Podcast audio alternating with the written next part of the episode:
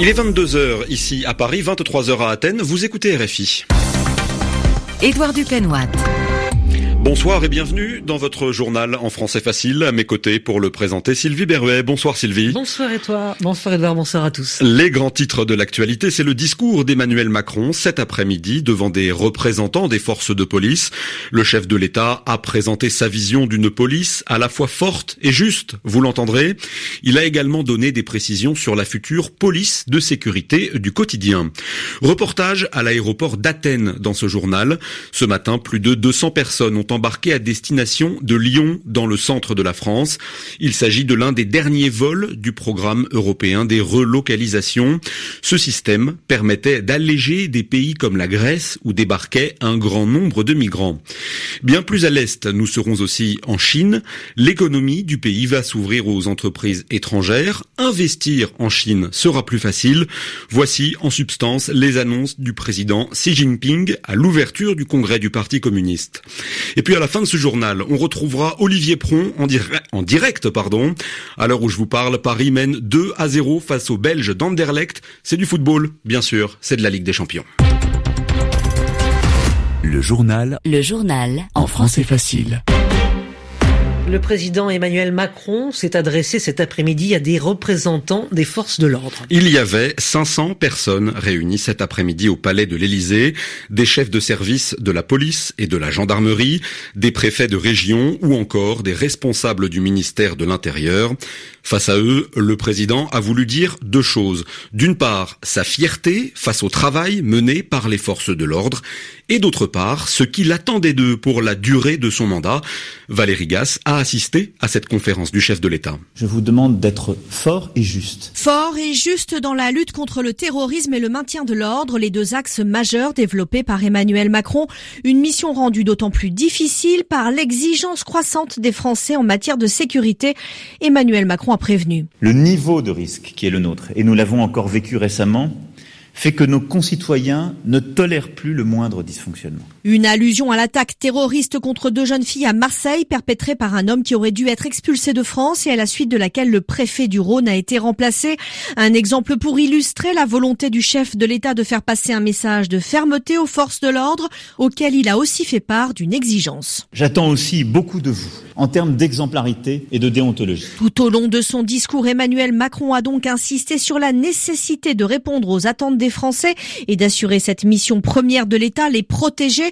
La police de sécurité du quotidien qu'il veut mettre en place répond aussi à cette ambition. La doctrine qui sous-tend la police de sécurité du quotidien consiste à placer le service du citoyen au cœur du métier de gendarme de policier. Emmanuel Macron a fixé un objectif et a promis des moyens, notamment l'embauche de 10 000 policiers et gendarmes. Lors de ce discours, le président a redit que l'État reconduirait de manière intraitable les étrangers qui n'ont pas de titre de séjour. En revanche, affirme Emmanuel Macron, la France doit accueillir de manière exigeante et conforme à nos valeurs les réfugiés et les personnes en règle. Et sur ce sujet, Édouard, des migrations, justement, 231 personnes sont arrivées en France aujourd'hui. Elles venaient d'Athènes. Oui, des Syriens, des Irakiens et des Palestiniens ont embarqué dans un avion depuis la capitale grecque ce matin. Le vol était organisé par la France dans le cadre du système européen des relocalisations. Il y a deux ans, cette formule avait été mise en place pour que les pays de l'Union européenne accueillent tous des migrants qui débarquaient en Italie et en Grèce, justement. Le système a pris fin le mois dernier. Seulement 28% des quotas ont été atteints. À l'aéroport d'Athènes, notre correspondante a rencontré ceux qui espèrent enfin une vie meilleure. Devant la porte d'embarquement pour Lyon, Mohamed Khalil attend les traits tirés. Ce jeune kurde de Syrie a quitté son pays en 2010. Il a d'abord vécu au Liban et au Kurdistan irakien avant d'arriver en Grèce il y a deux ans où il s'est immédiatement inscrit pour être relocalisé ailleurs en Europe. Je n'ai dormi que deux heures car je pense à mon vol. Je veux partir, j'en ai assez. C'était trop dur pour tout le monde. Nous avons attendu deux ans. C'est tellement difficile. Mais maintenant, tout va être simple. Il fait partie des 4300 réfugiés qui ont pu partir vers la France alors que le pays parlait d'en accueillir plus de 12 000 de Grèce. Pour Christophe Chantepie, l'ambassadeur de France à Athènes, cette différence s'explique car les candidats n'étaient finalement pas si nombreux. C'est pas un objectif qui avait été fixé, c'était euh, une cible générale. Il se trouve que la cible globale est atteinte puisqu'il n'y a plus aujourd'hui pratiquement à quelques euh, dizaines ou unités près et qui vont d'ailleurs être euh, examinées dans les semaines qui viennent de personnes relocalisables à partir de la Grèce continentale dans les autres pays de l'Europe. Dans le cadre des relocalisations, la France est le deuxième pays d'accueil après l'Allemagne. 80% des réfugiés qui ont fait le voyage sont des Syriens.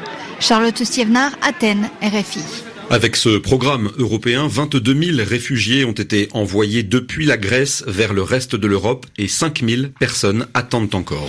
Au moins 4 personnes sont mortes dans de nouvelles manifestations au Togo. Des affrontements entre des partisans de l'opposition et les forces de l'ordre ont dégénéré dans au moins deux villes du pays. Le ministre de la Sécurité explique que trois personnes sont mortes sous les balles à Sokodé, c'est dans le nord du Togo. Il dénombrait également un mort et plusieurs blessés à Lomé, la capitale. L'opposition, elle, parle de deux morts. Vous y reviendrez, Sylvie, dans la dernière édition d'Afrique Soir. C'est à 22h30 en temps universel. Et puis au Kenya, le leader de l'opposition, Raila Odinga, demande à ses partisans de manifester en masse le 26 octobre prochain, jour prévu pour la nouvelle élection présidentielle. Oui, Raila Odinga a déjà annoncé qu'il ne participait pas à cette élection. Il estime que la commission électorale n'a pas mené assez de réformes pour garantir que ce scrutin se déroulera normalement. La victoire d'Ouru Uhuru Kenyatta à la présidentielle du mois d'août avait justement été annulée par la Cour suprême. Elle avait pointé une mauvaise gestion du vote par cette commission. En Chine, le 19e congrès du Parti communiste s'est ouvert ce matin. Le président Xi Jinping promet que l'économie de son pays va s'ouvrir davantage au monde. 2300 personnes environ ont assisté au long discours du président chinois. Il a repris des idées déjà évoquées lors de son allocution au Forum économique de Davos. La Chine, dit-il, va devenir plus facile d'accès pour les entreprises étrangères. Elles recevront d'ailleurs le même traitement que les entreprises chinoises.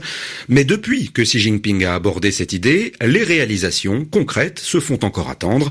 Précision avec notre correspondante à Pékin, Heike Schmidt. Washington et Bruxelles accusent la Chine de protectionnisme, mais l'homme fort de Pékin persiste et signe en se présentant comme un défenseur du libre-échange, comme il l'avait déjà fait à Davos.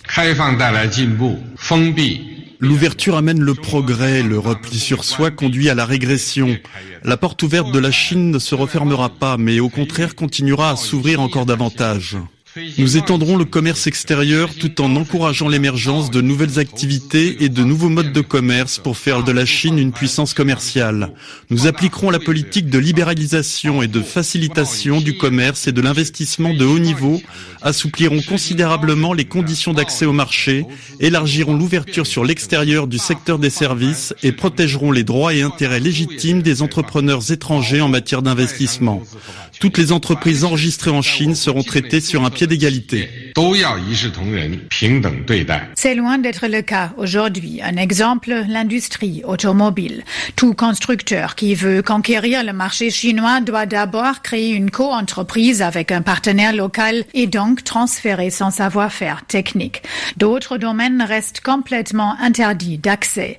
D'ailleurs, les entreprises européennes se disent las des promesses et de la litanie des engagements jamais tenus.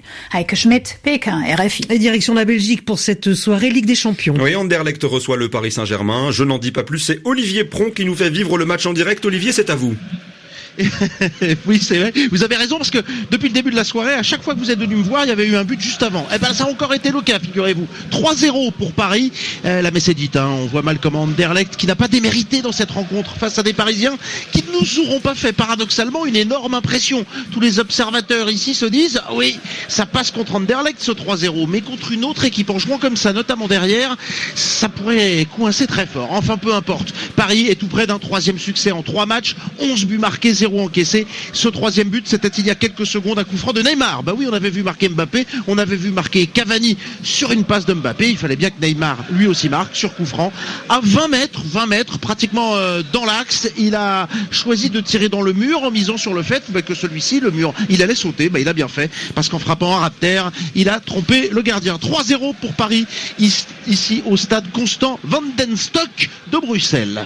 Merci Olivier Pron en direct pour nous. On vous retrouve évidemment dans 20 minutes pour la suite de ce match. Il est 22h10. Merci d'avoir suivi ce journal en français facile sur RFI.